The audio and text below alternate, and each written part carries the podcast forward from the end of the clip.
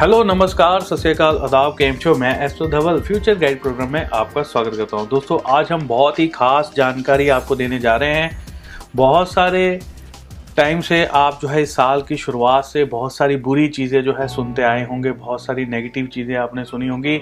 मैं आपको कुछ खास जानकारी देने जा रहा हूँ, जिसमें कुछ चीज़ें बहुत ही ज़्यादा आपके लिए अच्छी जो है, आने वाली हैं जीवन में आपके। जो ग्रह दशा अभी चेंज होने जा रही है, गुरु ग्रह बृहस्पति देव वक्री होते हुए अपनी राशि से, मकर राशि में जिस समय में बैठे हुए हैं, वहाँ से मूव करते हुए, पीछे को जाते हुए धनु राशि में जाने वाले हैं। उसके बारे में खास जानकारी मैं देने जा रहा हूँ। हमारी वीडियो के साथ यूँ जुड़े रहें और सारी वीडियो को ध्यान से यूँ ही देखिएगा। दोस्तों, आपकी जानकारी के लिए मैं बता दूँ कि गुरु ग्रह बृहस्पति देव इस समय में शनि देव के साथ युति कर रहे थे, जो कि 30 जून को उनकी युति टूट जाएगी और वो धनु राशि में प्रवेश कर जाएँगे, वक्री रहते हुए, और ये पाँच बज के पच्चीस मिनट पर ये प्रवेश होने वाला है। ये युति शनि की साथ जो है गुरु ग्रह तोड़ने वाले हैं और धनु राशि में ये प्रवेश कर जाएँगे। उत्तराषाढ़ा नक्षत्र के पहले चरण में ये प्रवेश करने जा रहे हैं। फिर इसके बाद धीरे धीरे ये वहाँ से भी और पीछे को जाएँगे। लेकिन मैं बता दूँ कि धनु राशि में इस समय में केतु महाराज बैठे हुए हैं। अब इनकी युति जो है वो केतु के साथ होने जा रही है। तो इसके बारे में भी मैं बताऊँगा कि ये क्या फल देते हैं। और 26 जुलाई को ये उत्तराषाढ़ा नक्षत्र से पूर्वाषाढ़ा नक्षत्र, जो उत्तराषाढ़ा नक्षत्र से पहले वाला नक्षत्र है, उसके भी चौथे चरण में चले जाएँगे। ये भी बहुत महत्वपूर्ण जानकारी है, आपको जान लेनी चाहिए। लगभग एक दिनों के लिए बृहस्पति देव जो है, अब धनु राशि में ही रहने वाले हैं। तो जो भी आपको चीज़ बताई जाएगी, वो एक दिन तक वैलिड हो सकती है। धनु राशि जो है, वो गुरु ग्रह की राशि है। अगर आपको नहीं पता तो समझ लीजिए गुरु ग्रह की दो राशियाँ होती हैं। एक धनु राशि के गुरु ग्रह स्वामी होते हैं और एक मीन राशि के स्वामी होते हैं। धनु राशि जो है, ये अग्नि तत्व में आती है। मीन राशि जो है, ये जल तत्व में आती है।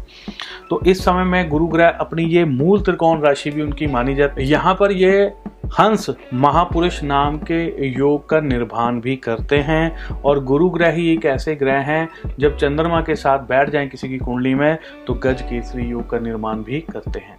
तो चलिए, आगे बताते हैं कि इस समय में मेष राशि वालों के लिए ये समय जो है कैसे रहने वाला है।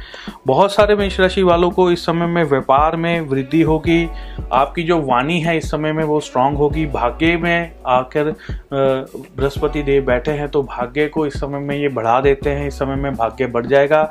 लेकिन केतु देव के साथ बैठकर कुछ नेगेटिव चीज़ें होने वाली हैं, वो मैं आपको बाद में बताऊँगा। लेकिन सबसे अच्छी चीज़ जो है कि इस समय में जिन बच्चों का जन्म होगा और जिन बच्चों का जन्म 23 सितंबर के बाद होगा, जब केतु महाराज इस राशि को छोड़ जाएँगे, तब बहुत ही जो है सुंदर योग बनेंगे, उनके लिए अच्छी चीज़ें होने वाली हैं।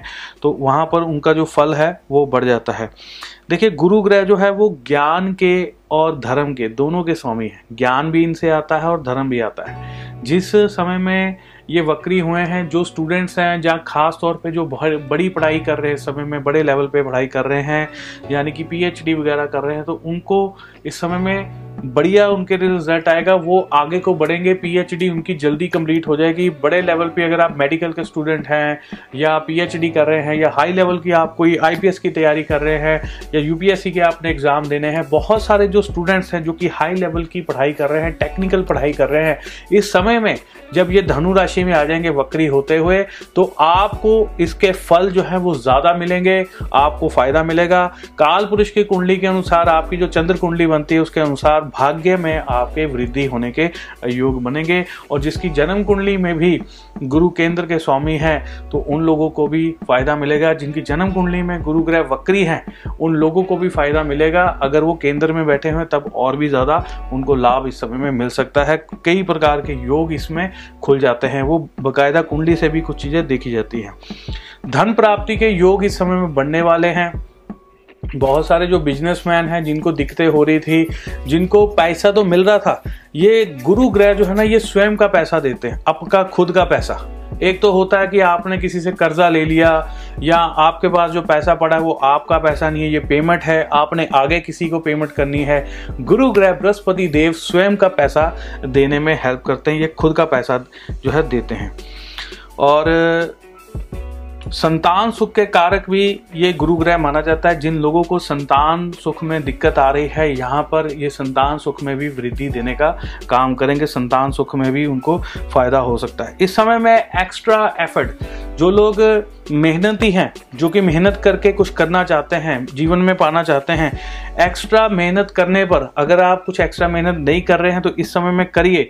एक्स्ट्रा मेहनत करने पर आपको बहुत ज़बरदस्त रिज़ल्ट इस समय में ज़रूर मिलेंगे। एक्स्ट्रा मेहनत आपकी जो है, वो ज़रूर रंग लाएगी। ऐसी चीज़ों की प्राप्ति हो सकती है। व्यापार में मुनाफा होगा, शुभ फलों की प्राप्ति होगी। बहुत सारी चीज़ें जो हैं, इस समय में आपके लिए बढ़िया रह सकती है। वाणी आपकी प्रभावशाली हो जाएगी, दूसरों को मन मोह लेने वाली वाणी हो जाएगी। बहुत ज़्यादा प्रभाव वाणी का भी इसमें देखा गया है। तो दोस्तों, इसी के साथ मैं अपनी वाणी को विराम देता हूँ। फिर किसी वीडियो में भूले भटके फिर कहीं आपसे हमारी मुलाकात हो जाएगी। तो हमारे चैनल के साथ यूँ ही जुड़े रहें। इसी के साथ मैं अलविदा देता हूँ। जय माता की, जय हिंद।